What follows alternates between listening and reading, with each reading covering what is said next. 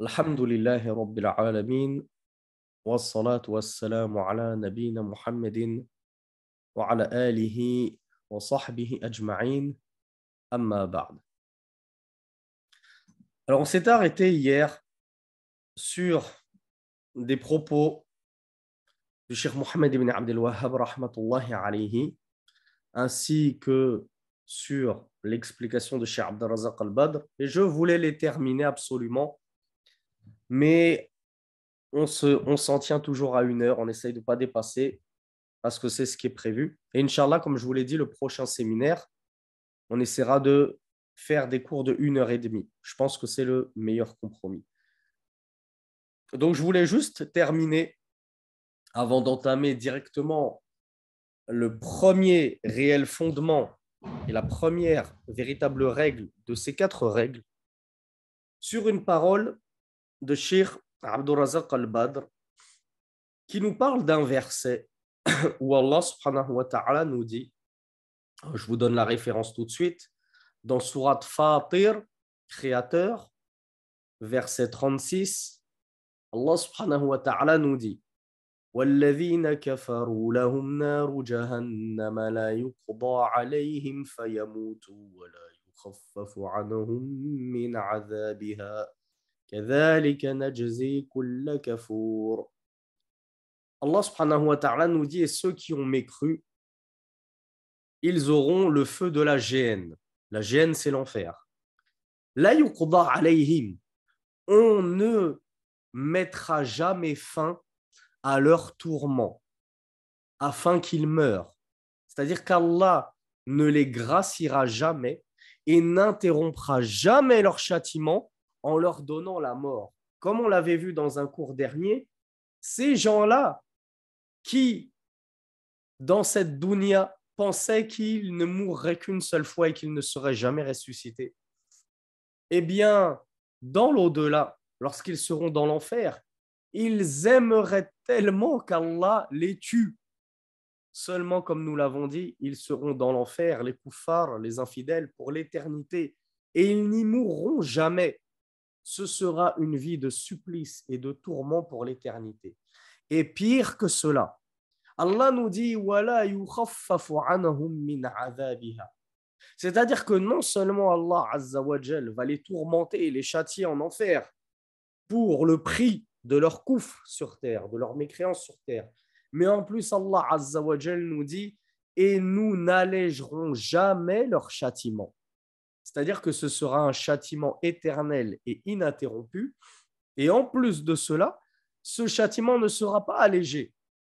Ça ne va pas diminuer petit à petit. À tel point qu'ils souhaiteront justement qu'Allah y mette fin en les tuant complètement. Allah, dans un autre verset, numéro 30 de la sourate An-Naba, l'annonce, la nouvelle, je ne sais pas comment ils l'ont traduit dans vos traductions, il nous dit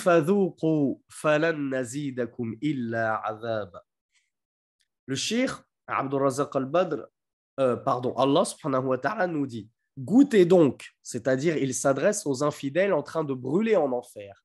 Et il leur dit Goûtez donc, nous ne vous augmenterons qu'en châtiment. Shir Abdurrazaq al-Badr, il commente cette parole d'Allah subhanahu wa ta'ala, il nous dit Et ce verset-là, Certains exégètes du Coran ont dit que c'était le verset le plus terrifiant au sujet de ce qui est réservé comme châtiment aux gens de l'enfer. Savez-vous pourquoi, mes frères et mes sœurs? Je pense que c'est assez simple. Alors, il y a une sœur qui me dit parce qu'il ne s'arrête pas. Non, c'est pas parce qu'il ne s'arrête pas. À Yaoum Ibrahim qui a la bonne réponse. Ah non, c'est pas Oum Ibrahim, autant pour moi. Oum Ibrahim, ce n'était pas la bonne réponse, c'est Lissanuddin qui nous a apporté la bonne réponse, ainsi que Oum Mu'adh, ainsi que Mohamed Nouruddin, et ainsi que d'autres. Allahumma barik. C'était assez simple. Je répète le verset, Allah nous dit Goûtez, nous ne vous augmenterons qu'en châtiment.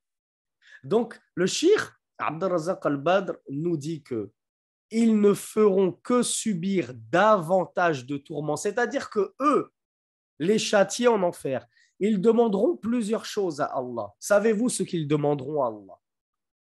Ils vont demander deux, trois choses à Allah. Qu'est-ce qu'ils demanderont à Allah? Voilà, la mort. Ils souhaiteront la mort. Il y a une, notre sœur Asma qui nous apporte la deuxième bonne réponse, revenir sur terre. Et notre sœur Mélissa qui nous apporte la troisième réponse que je voulais entendre, qu'Allah les allège, c'est-à-dire en châtiment, qu'Allah allège leur châtiment. Donc en fait, les koufars, les suppliciés de l'enfer, ils souhaiteront trois choses en enfer. Certains demanderont à Allah et à l'ange chargé de l'enfer Malik qu'il les gracie dans le sens qu'il les, les mette à mort, qu'il les tue pour que ce, châtiment prenne fin. Tue-nous, nous souhaitons la mort pour que nous n'ayons plus à subir ce châtiment, à goûter ce châtiment. Mais la mort n'arrivera jamais. C'est un châtiment éternel. Il y en a d'autres qui diront allège-nous notre châtiment. Et c'est pour ça qu'Allah a répondu La. Ce châtiment-là ne sera jamais allégé. Et troisièmement, il y en aura qui diront Allah, oh Allah, maintenant nous avons cru. Alors laisse-nous retourner sur terre afin que nous œuvrions dans le bien. Mais ce sera trop tard. Ce sera beaucoup trop tard. Allah vous a laissé une longue vie sur terre. Allah vous a envoyé des messagers. Allah vous a envoyé des prédicateurs, des douats, des imams afin de vous rappeler ces versets et ces signes. Allah vous a donné des signes, comme on l'a vu dans le premier séminaire, sur terre, dans les cieux et en vous-même. Et vous n'y avez pas cru. Et Al-An, c'est seulement maintenant que vous goûtez au châtiment de vos, et que vous le voyez de vos propres yeux, que vous souhaitez avoir une seconde chance, vous avez eu toute votre vie pour avoir une chance de vous racheter. Donc maintenant, c'est trop tard il n'y a plus de retour en arrière. Voilà pourquoi ce verset-là, il est terrible, car ce verset, il nous apprend que non seulement ils ne seront pas graciés, non seulement, excusez mon, mon extinction de voix, non seulement ils ne seront pas graciés, non seulement Allah n'allègera pas leur châtiment, mais pire encore, Allah ne fera que les augmenter en tourment. Est-ce là le sort que vous voulez qu'il que vous voulez qu'il vous soit réservé ô mes frères et sœurs. Donc, si vous ne voulez pas avoir à connaître un tel sort, alors éloignez-vous du shirk, comme vous aimeriez être éloigné du feu de l'enfer.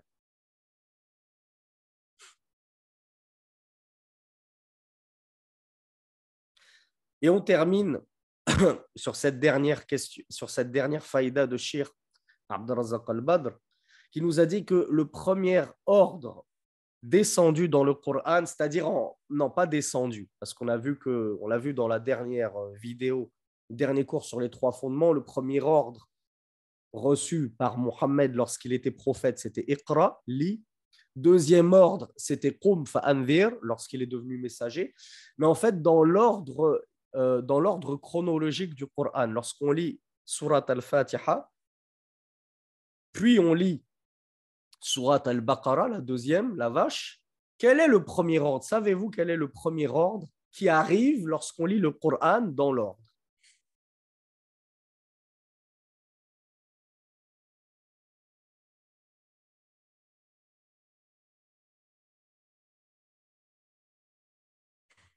Ah, vous me dites tous adorer Allah, adorer votre Seigneur, mais j'aurais aimé que quelqu'un me, rapporte le verset directement. Ils sont les hufad du séminaire? Ils sont les grands mémorisateurs du, séminaire. Ya Yohannas, rabbakum. Bravo, allez, ça y est. Il vous a fallu un peu de temps pour démarrer, c'est normal. On est, on est des diesels, c'est l'hiver, il fait froid. Il nous faut un peu de temps pour, pour démarrer. Donc, le premier ordre qui est arrivé dans le Coran, c'est quoi? C'est le tawhid. Première, c'est pas la prière.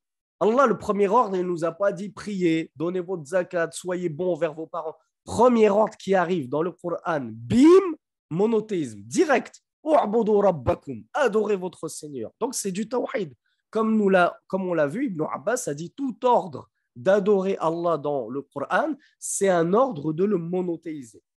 Et petit pendant à cette question, savez-vous quelle est la première interdiction qui arrive dans le Coran? Alors oui, mais d'accord, vous me dites tous shirk. Qui saurait me trouver le verset? Qui le connaît? Vous avez, ne me la faites pas à l'envers, je sais que vous avez quasiment tous votre mushaf à côté pour tricher dans les questions-réponses. Alors allez-y, trouvez-le moi, le premier interdit du Coran.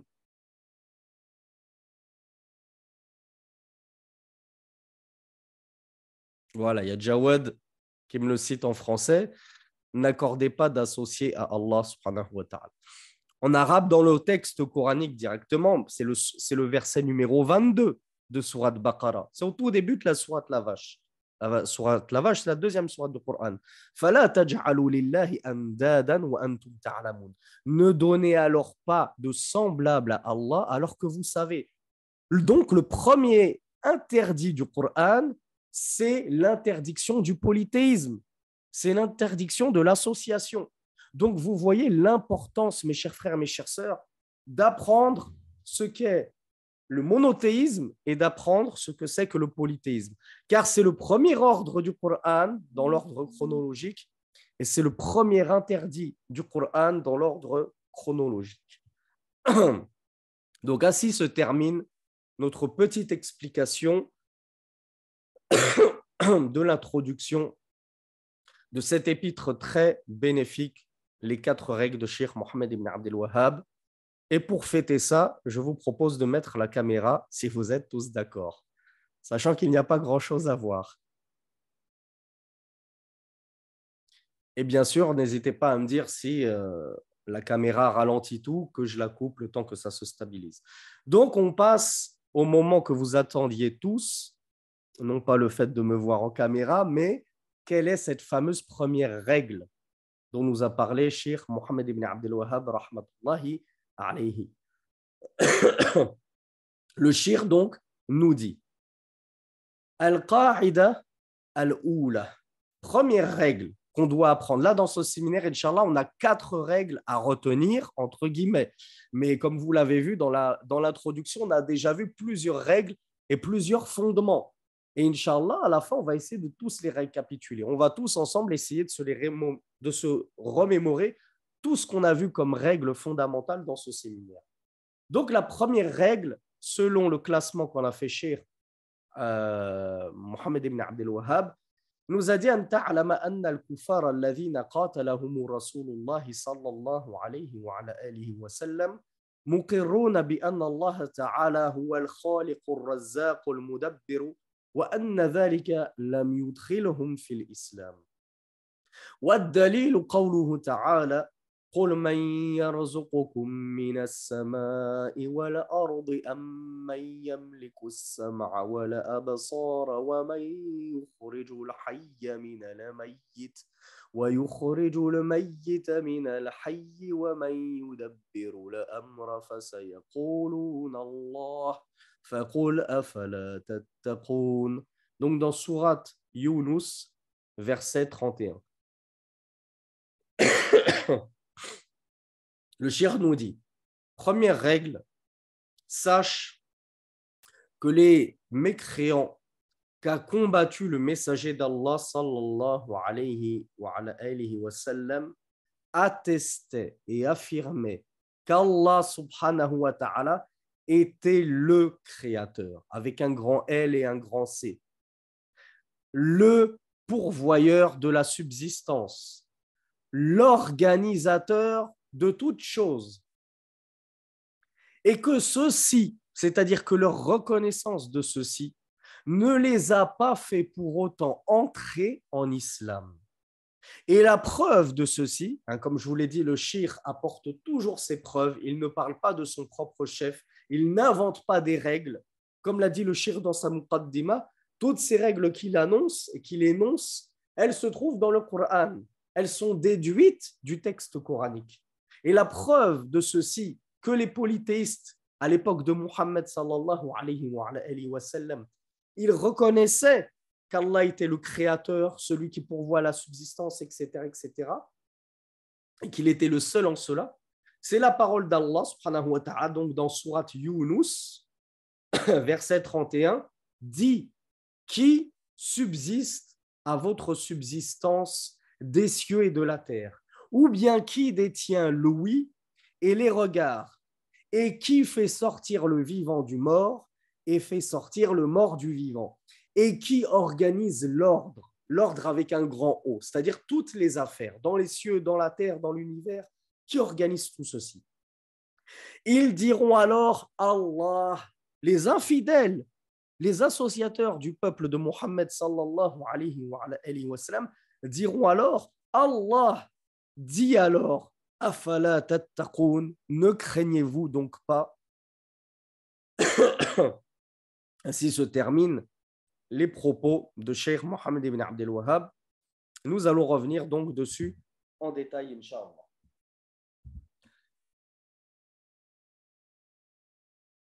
Alors, premièrement, Shir Abdelrazak al-Badr, il nous rappelle hein, ce qu'on a déjà rappelé dans l'introduction pour faire cesser les calomnies sur ce noble imam qui était Mohammed ibn Abdel Wahhab. Le Shir nous dit فهو في كل ما يبينه ويقرره يذكر شواهد ذلك من كتاب الله عز وجل وسنة نبيه صلى الله عليه وعلى آله وسلم ولا يأتي بشيء من قبال نفسه من قبل من قبل نفسه pardon donc le cheikh Abdelrazak al-Badr il nous dit que dans tout ce que l'imam Mohammed ibn Abdel Wahhab a l'habitude d'éclaircir et de clarifier dans ses épîtres, hein, c'est pas juste dans ces quatre règles-là, c'est comme ça dans son épître qui est intitulé Les trois fondements. C'est pareil dans un autre épître qu'il a intitulé Les six fondements. C'est pareil dans son livre Kitab al-Tawhid, etc., etc.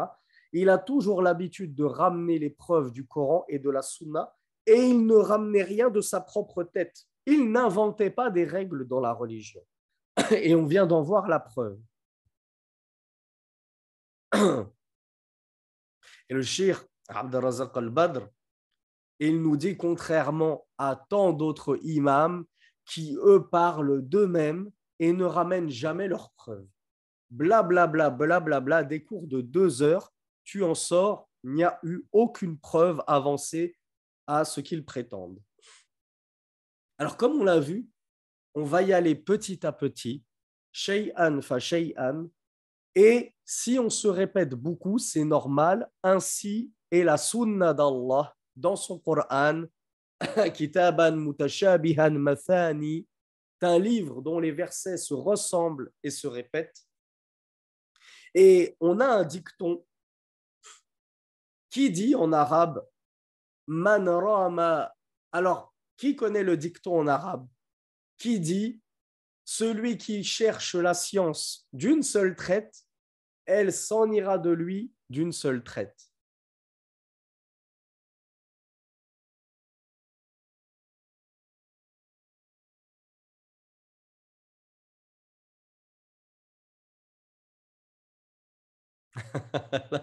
J'ai vraiment piégé tout le monde là.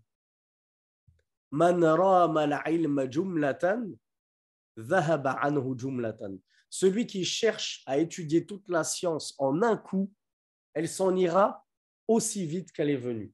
Donc il faut prendre son temps dans l'étude de la science. Et comme je le dis toujours, en français, on a d'autres dictons qui ressemblent. Rome ne s'est pas fait en un jour.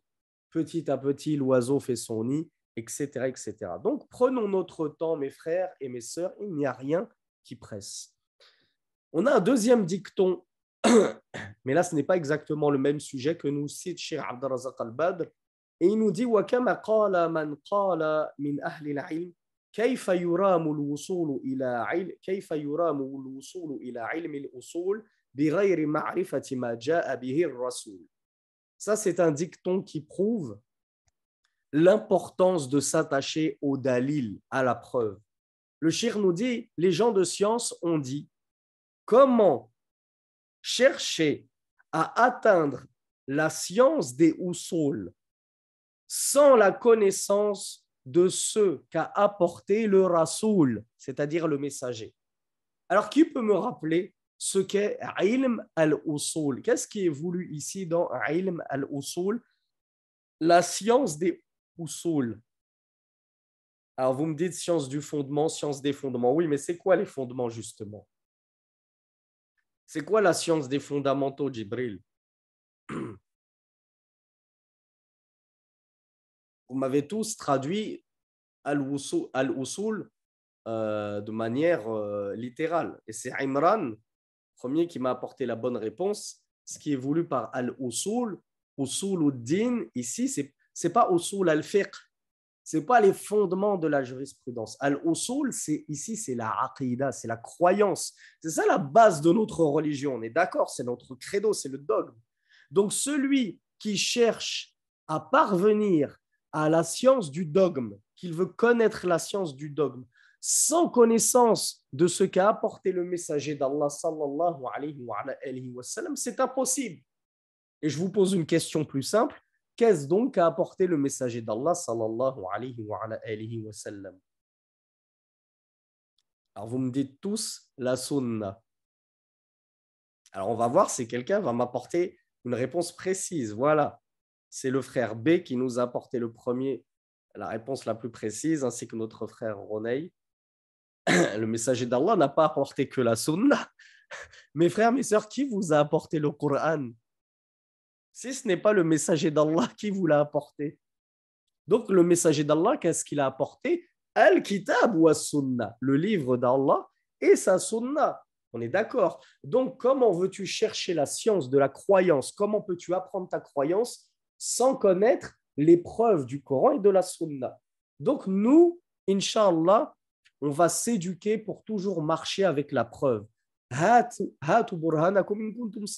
Apportez-nous vos preuves, oh vous les imams, vous les prédicateurs, si vous êtes véridiques.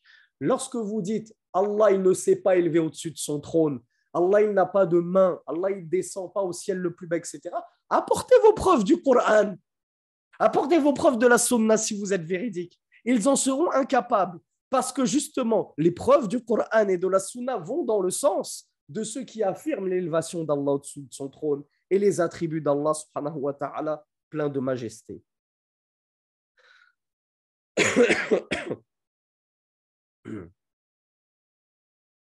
Donc, il y en a beaucoup qui m'ont dit, c'est quoi la première règle? Apparemment, vous ne l'avez pas saisi, ou peut-être que je suis allé trop vite.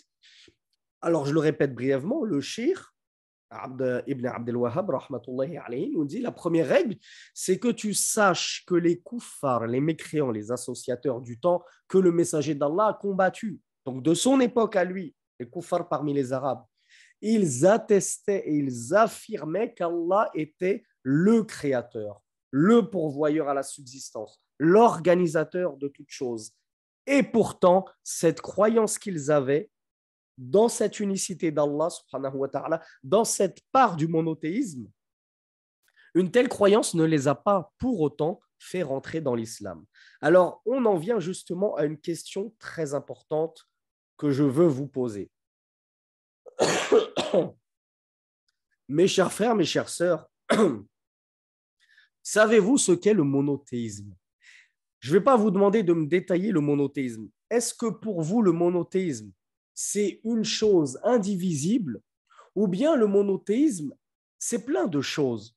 C'est des subdivisions, c'est des catégories, c'est des choses qui peuvent être assimilées par certains et d'autres choses qu'ils n'ont pas assimilées pourtant dans le même temps.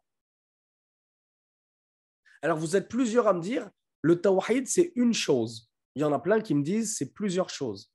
Et le frère qui me dit c'est indivisible. et d'autres qui me disent ça. C'est indivisible, c'est plusieurs choses. D'accord. Alors, je vais m'adresser uniquement à ceux qui m'ont dit le tawhid, c'est une seule et unique chose et c'est indivisible. On vient de voir la première règle, mes chers frères et mes chères sœurs. C'est la première véritable règle du séminaire. Ouvrez grand vos oreilles. Parce que tant que vous ne l'aurez pas compris, comprise, pardon, on ne pourra pas aller plus loin dans le séminaire et dans les cours. Donc il faut qu'on prenne du temps là-dessus. Vous me dites, le tawhid, le monothéisme, c'est un, c'est une chose et unique et c'est indivisible. Ça ne se morcelle pas comme les salafistes nous disent, le tawhid c'est trois, là ça ressemble à la Trinité. D'accord, admettons. Mais on vient de voir avec la preuve du Coran qu'Allah subhanahu wa ta'ala nous a dit que les associateurs de la Mecque qui entouraient le messager d'Allah, lorsqu'on leur posait la question qui a créé les cieux et la terre? Qui détient l'ouïe et la vue? Dans d'autres versets, Allah nous dit, oui, c'est plutôt dans d'autres versets, ce n'était pas celui-là, où Allah nous dit qui a créé les cieux et la terre, ils diront c'est Allah. Dans le verset que le shir a cité, Allah leur pose la question et il dit à Mohammed de leur poser la question Dis-leur qui subvient à votre subsistance? Dans les cieux et dans la terre Qui détient l'ouïe et la vue Qui fait sortir le mort du vivant? Qui fait mourir les vivants? Qui organise toute l'affaire? Qu'est-ce que ces koufars ont répondu? Répondez-moi tous. Qu'est-ce qu'ils ont dit? Est-ce qu'ils ont dit c'est nos idoles qui ont créé le ciel et la terre? Est-ce que ces associateurs, ils ont dit Al-Uzza, il détient notre oui, Baal, il détient notre vue, Allah, lui, il a créé le ciel, Allah, il a créé la terre. On est d'accord que tous ces polythéistes, lorsqu'on leur posait ces questions, ils disaient c'est Allah subhanahu wa ta'ala. Maintenant, je vais vous poser une de. Inch'Allah, on va faire un petit puzzle tous ensemble. On va prendre le puzzle pièce par pièce et à la fin, on va reconstituer toutes les pièces du puzzle afin que ce soit clair dans votre esprit. On a vu la première pièce du puzzle. Vous m'avez dit que les koufars de la Mecque, ils attestaient, ils affirmaient que le seul qui avait créé les cieux et la terre, qui pourvoyait à leur subsistance, qui détenait l'ouïe et la vue, qui faisait vivre et qui faisait mourir, c'était Allah. On est d'accord. Qui peut me dire par quoi se définit un seigneur? En langue arabe, on appelle ça un Rabb. Rabbul Alamin, le seigneur des mondes. Quels sont Alors, on va, essayer de trouver les cinq attributs qui définissent ce qu'est un seigneur. Alors, il y a Asiya qui nous dit c'est un créateur, premier attribut. On va essayer de tous les trouver. Il y a Umm qui me dit c'est celui qui pourvoit la subsistance. Deuxième attribut du Seigneur. Il y a Umm Asiya qui nous dit c'est celui qui détient toutes choses. Donc Al-Mulk, la royauté, la possession. Troisième attribut. Il y a Hakim, Abu Qubays, qui me dit c'est celui qui régit. Man yudabbirul celui qui organise tout. Et il nous manque un cinquième on va voir qui me l'a cité le cinquième.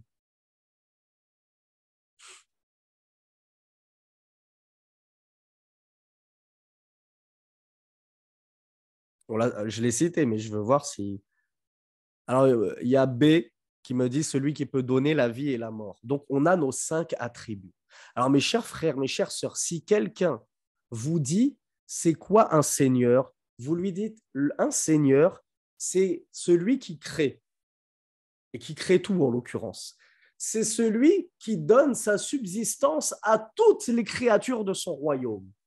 Troisièmement, c'est celui qui possède toute la royauté. Dans son royaume, quatrièmement, il agit comme bon lui semble. Il n'a d'ordre à recevoir de personne. Et personne ne lui dispute quoi que ce soit dans son royaume. Et cinquièmement, il fait vivre et il fait mourir toutes les créatures de son royaume. Ça, c'est les cinq attributs. Et c'est la deuxième pièce de notre puzzle. Mettez-les bien dans votre tête. Troisième pièce du puzzle, mes frères et mes sœurs. Qu'est-ce qu'un Dieu? On a vu, deuxième pièce du puzzle, qu'est-ce qu'était un robe, un seigneur? Maintenant, dites-moi, qu'est-ce qu'un Dieu, une divinité? Alors, il y a B qui nous dit, c'est le premier à m'avoir donné la bonne réponse. B, il serait bien que tu laisses un peu les autres jouer. Ou moi aussi, ce serait bien que, que, les, que les têtes de la classe laissent un petit peu les autres jouer. Alors, il y a Bint Amin qui nous dit c'est celui qui est adoré. Pareil pour Inès, pareil pour iPhone, pareil pour Um Hasna, pareil pour Taylor. Alhamdulillah. Donc, vous voyez, en fait, vous connaissez tous les réponses de chaque pièce du puzzle mais quand on les assemble, ça, ne semble pourtant pas logique pour certains, parce qu'ils ne les ont jamais assemblées, ces pièces du puzzle. Alors là, vous me dites que, je bug, donc je vais, couper la caméra pour quelques instants. Alors, troisième pièce du puzzle, vous m'avez dit un Dieu, une divinité, c'est tout ce qui est adoré. Effectivement, c'est vrai. Tout ce que tu adores, c'est un Dieu. C'est-à-dire qu'un arbre, c'est une divinité pour les animistes qui adorent les arbres. Les vaches, ce sont les divinités de qui? Vous le savez tous. Des hindous. Les hindous adorent les vaches, ils adorent les singes. Donc ce sont bien des divinités, les vaches. Toi, tu vas dire non, les vaches, c'est juste un bon steak dans mon assiette. Oui, pour toi.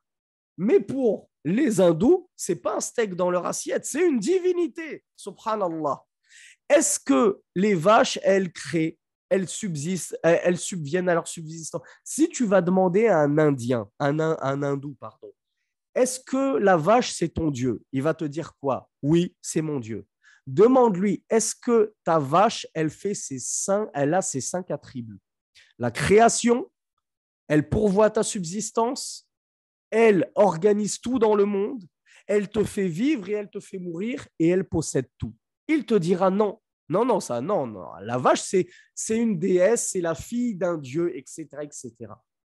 Comme on l'a vu dans des cours sur les trois fondements. Demande un, reviens mille ans en arrière et demande à un grec ou un romain, Poséidon, c'est ton dieu, oui ou non? Il va te dire oui. Poséidon, je l'adore, c'est le dieu des océans. Tu lui dis d'accord. Donc Poséidon, il a l'attribut de, de Al-Mulk, il va te dire non, ça dépend. Il possède juste l'océan, mais il possède pas le ciel, parce que le ciel, c'est Zeus qui le possède.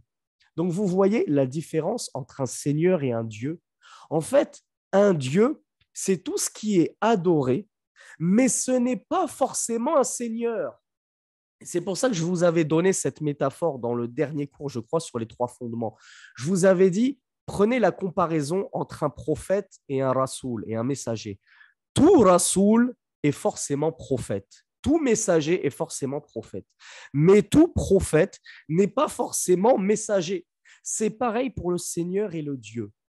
Tout Dieu n'est pas forcément un seigneur. Vous le voyez, les koufars de la Mecque reconnaissaient que leur Dieu n'était pas le Seigneur, parce qu'ils reconnaissaient que le seul qui avait tout créé, c'était Allah. Donc eux, ils adoraient des statues, tout en reconnaissant que ces statues ne possédaient même pas le pouvoir de les faire vivre ou mourir ou de leur donner leur subsistance. Pareil pour les Indiens, les hindous de nos jours ils ont des divinités et ils reconnaissent que ces divinités n'ont pas le statut de seigneur qui ont tout créé.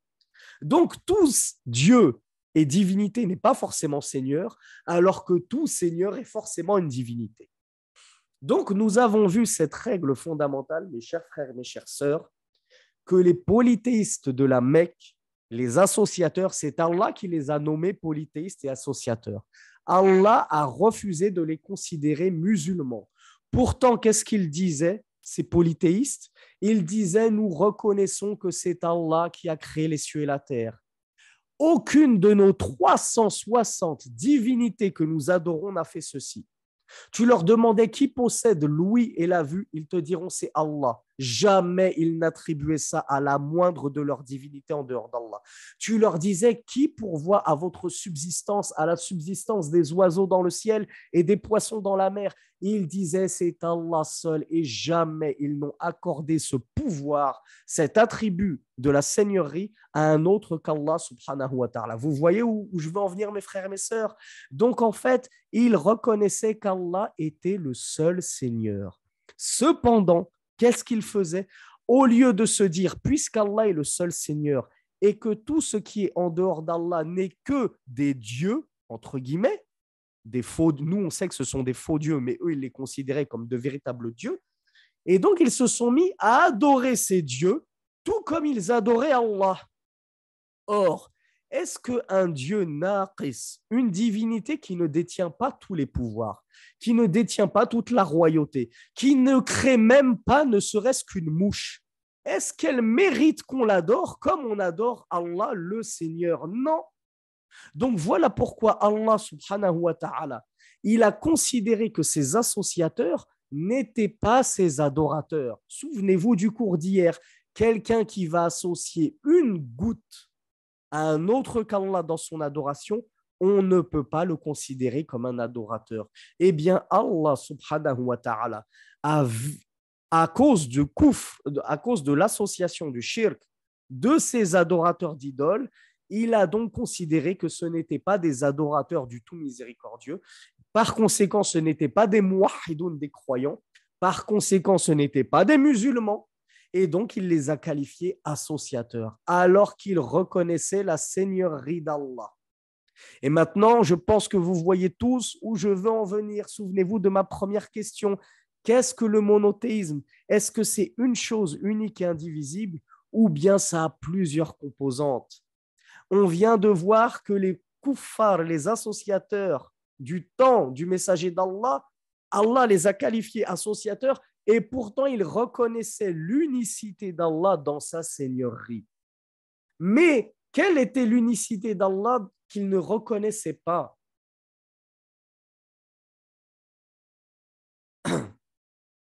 Bravo. Le, puzzle est à 95% terminé. C'était dans l'adoration. Le, ce, monothéisme dans l'adoration, ça veut dire quoi? On a vu que monothéiser, ça veut dire vouer toute son adoration à Allah. On vous renvoie aux deux, trois premiers cours, mes chers frères et mes chères sœurs. On a passé trois heures à vous marteler ça, et ce n'est pas anodin si on a passé autant de temps à nous répéter comme des perroquets. Maintenant, quatrième cours, je sais expliquer ce que c'est que le, le monothéisme. Je sais expliquer ce que le verbe monothéiser,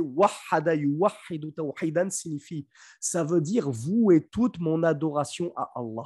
Est-ce que, est que les associateurs de Quraysh, ils monothéisaient Allah dans l'adoration? Non ils refusaient de vouer toute leur adoration à Allah.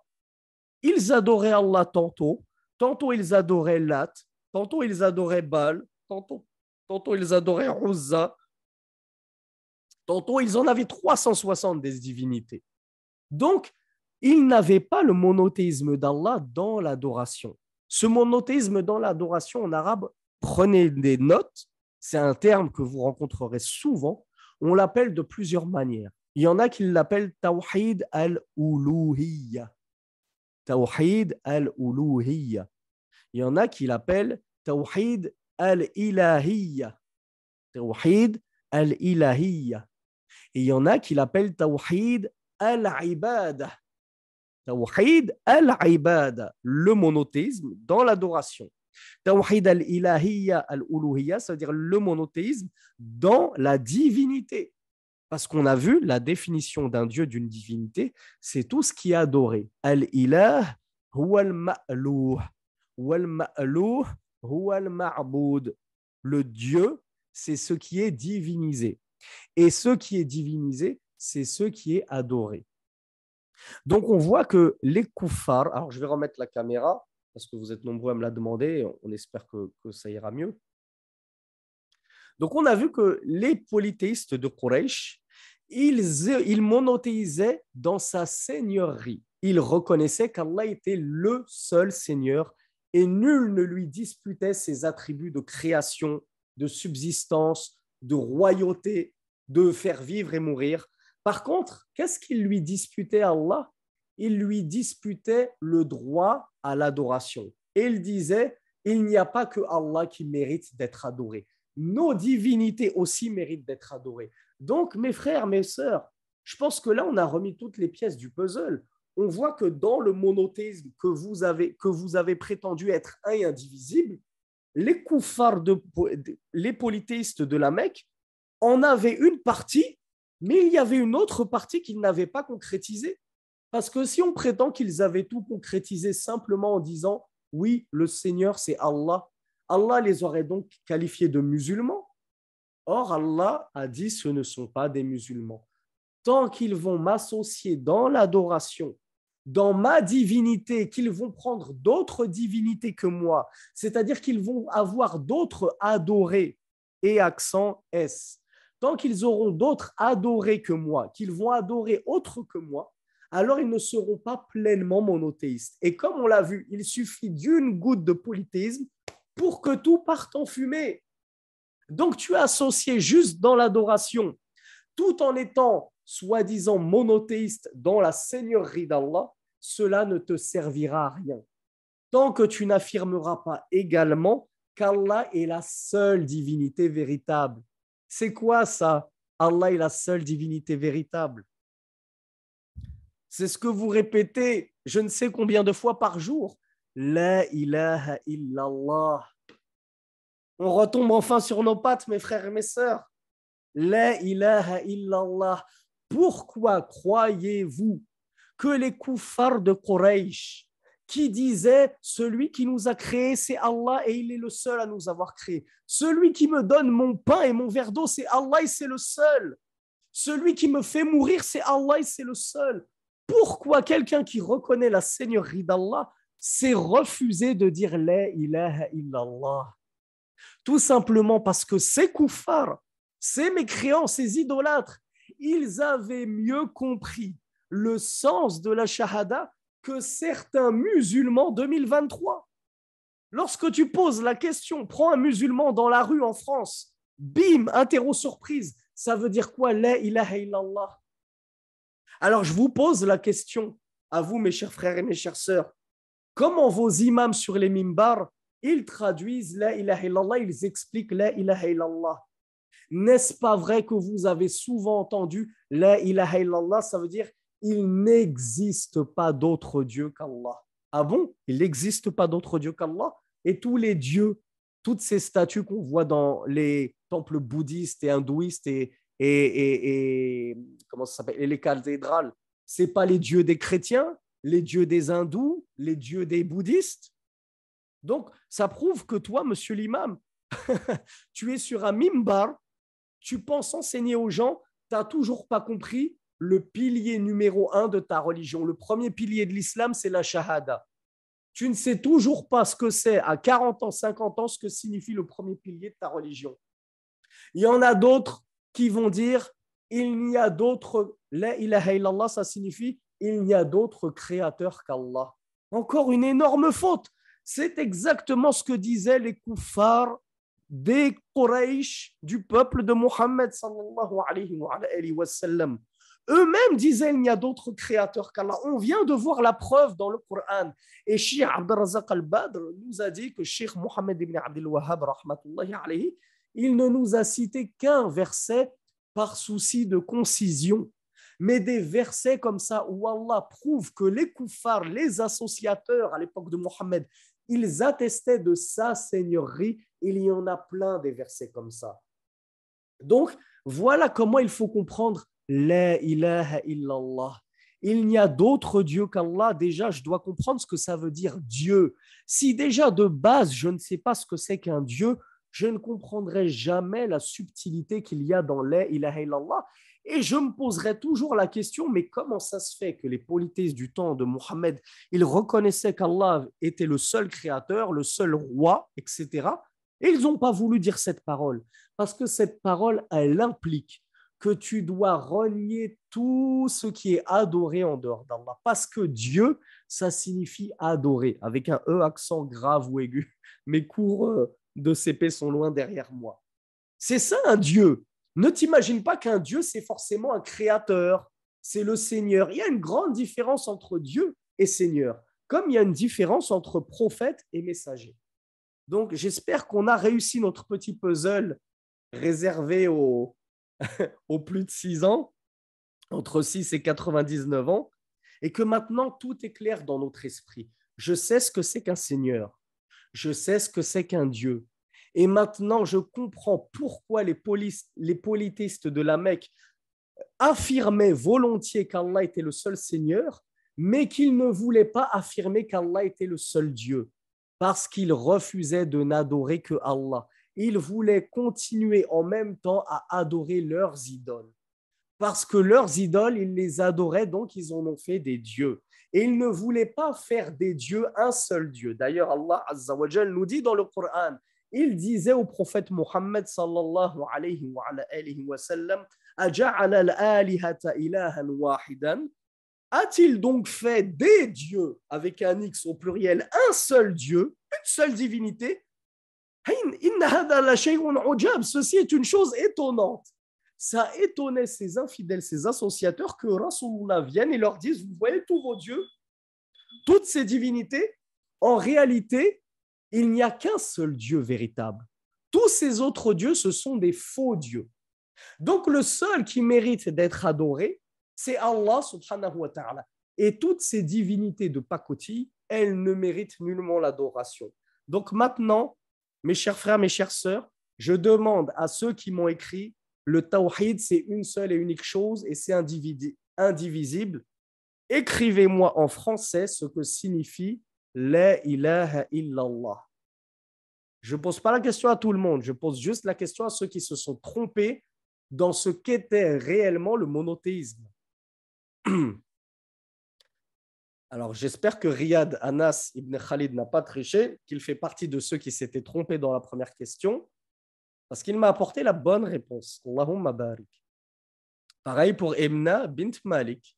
Pareil pour Émilie. Pareil pour Alia. Pareil pour Lonis Abou Youssouf. Alors, je ne vais pas tous vous citer.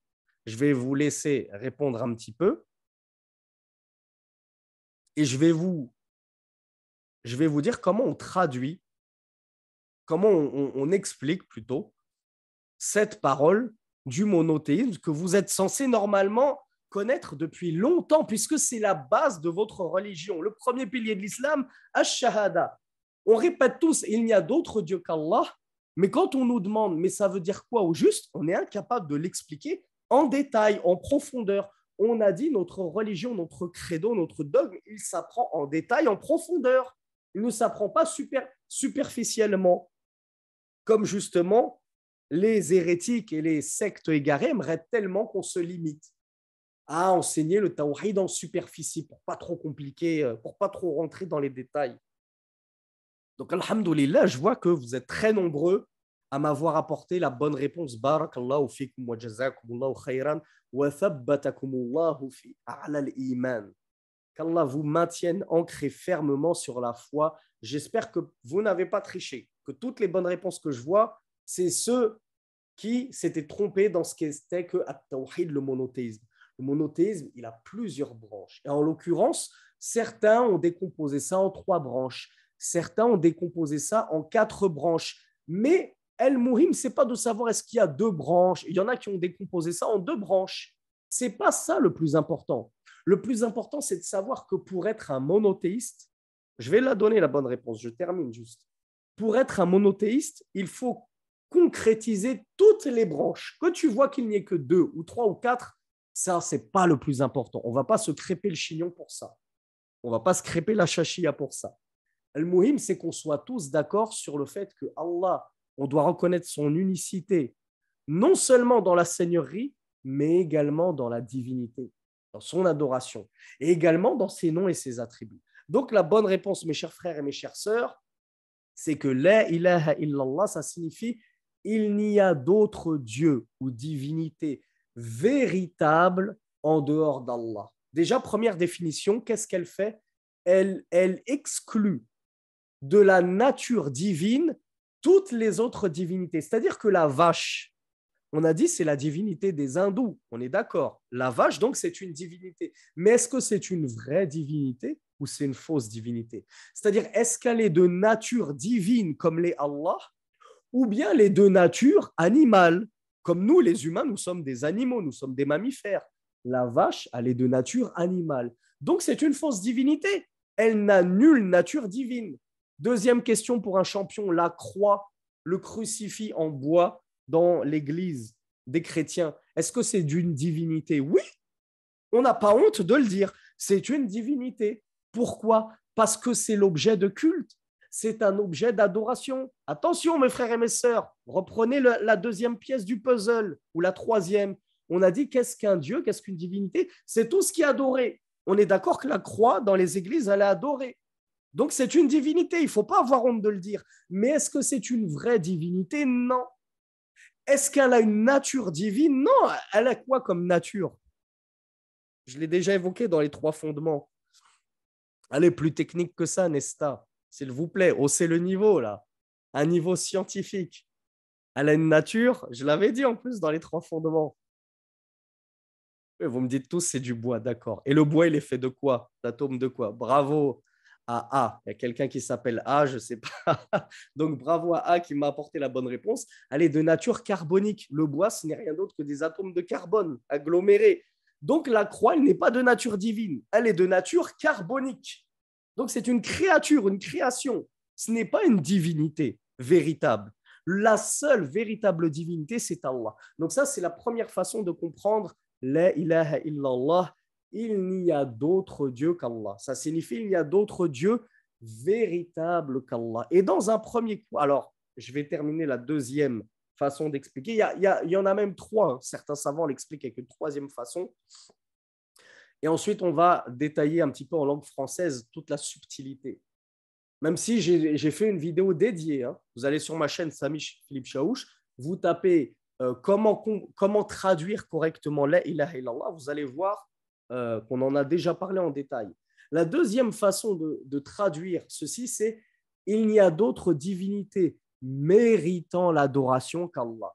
C'est-à-dire, encore une fois, on reconnaît qu'il y a d'autres divinités en dehors d'Allah, les vaches, les singes, les croix, euh, les astres, les étoiles, le feu. Le feu est la divinité des majous, c'est le dieu des majous, on est d'accord. Satan, Iblis, Shaitan lui-même, c'est le dieu des satanistes, Lucifer. Qui va nous contredire là-dessus? Qui va nous dire, tu t'as fait du couf tu dis qu'il y a plusieurs dieux qu'Allah, tu es un mouchrik, tu es un associateur. Demande aux satanistes s'ils ont un dieu. Ils vont te dire oui, Lucifer est notre dieu. Donc oui, il y a des divinités, on les voit, on ne peut, on ne peut pas les nier. Maintenant, qu'est-ce qu'elle nous apprend, la Shahada, selon la deuxième explication? Elle nous apprend que toutes ces divinités, elles ne méritent pas qu'on les adore. Shaitan mérite-t-il qu'on l'adore? Jamais de la vie. Le crucifix mérite-t-il qu'on l'adore? Jamais de la vie. Les vaches, les astres, le feu, mérite-t-il qu'on les adore? Jamais de la vie. Qui est le, quelle est la seule divinité, le seul Dieu qui mérite qu'on l'adore? C'est Allah subhanahu wa ta'ala. Donc, en langue arabe, ce qu'on appelle, ce qu'on appelle, on appelle ça un, un taqdir. Oui, je sais qu'il est 22 heures, on va, on va bientôt s'arrêter, mais je ne peux pas m'arrêter en plein milieu de l'explication de la shahada quand même. Un petit peu de patience, barakallahu fikum. Dans l'arabe, dans la langue arabe, j'aime l'appeler la langue du haf. Al-haf, c'est-à-dire l'omission. Mais l'omission volontaire. Dans la langue arabe, lorsqu'une chose elle est tellement évidente, on se passe de la mentionner. Et savez-vous comment on appelle ça dans la langue française? On va voir ceux qui regardent les cours. Bravo Ryan Chaouch. Ah, Ryan Chaouch, il représente les Chaouch, là, il fait plaisir. et vous êtes nombreux euh, à le savoir, Bint Amin, Monsieur B, Majda, euh, Wari, Oum Jouairiya. Allahumma barik, je vois que vous êtes nombreux à ne pas avoir sauté le collège-lycée. Ça fait plaisir. Nous avons une Oumma de littéraire et un public de linguistes. Allahumma barik. Donc en langue française, ça s'appelle l'ellipse. L'ellipse, c'est le fait d'omettre une partie de la phrase parce qu'elle est euh, trop connue, trop évidente. Qui peut me donner un, célèbre, un célèbre passage de prose dans la littérature française où il y a une ellipse?